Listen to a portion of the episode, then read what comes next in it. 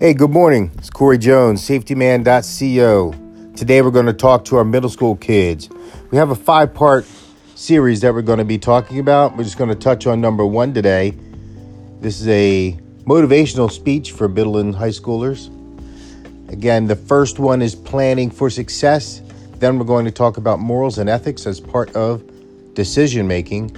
Finally, we're going to get to peer pressure and how that affects what we do dealing with immediate versus delayed gratification. I'm going to get a lot of pushback on that one, that delayed gratification. And finally, which I think is most important, is how to deal with police officers and police encounters while protecting your safety and protecting your rights. So today definitely is planning for success. How do we plan for success? The way I was taught was you want to set short term, medium term, and long term goals. But before you even do that, you want to have whatever your success method is, you have to be passionate for it. You really have to be passionate for it. Think of the passion that you have when that's the girl across the class that you really want to get a number or take her to the dance, or that boy is over there and you hope he asks you to prom. So that's that passion. There were steps that we'll do to attain that. Short term ones, like maybe go sit with him. Medium terms, like maybe kind of fall around in his area so he notices you. in long term goals, where eventually you may get up the courage to ask him or her out.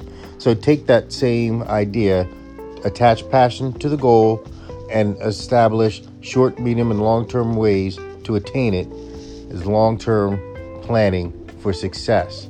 The one thing you want to remember with planning for success is we don't want to plan for failure. So we don't want to add anything into our plan that could potentially hinder our success, or worse yet, bring us backwards or cause us to fail.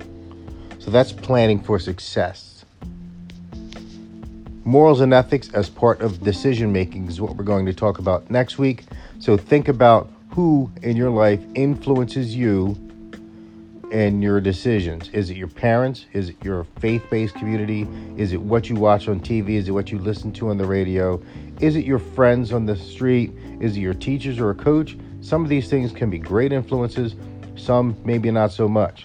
But if you put the proper passion into what your goal is, it'll make it a lot harder for some negative, negative influences to affect that. Join us next week when we pick up on morals and ethics in decision making on Be Ready with Safety Man, CJ underscore Safety Man on Twitter, safetyman.co.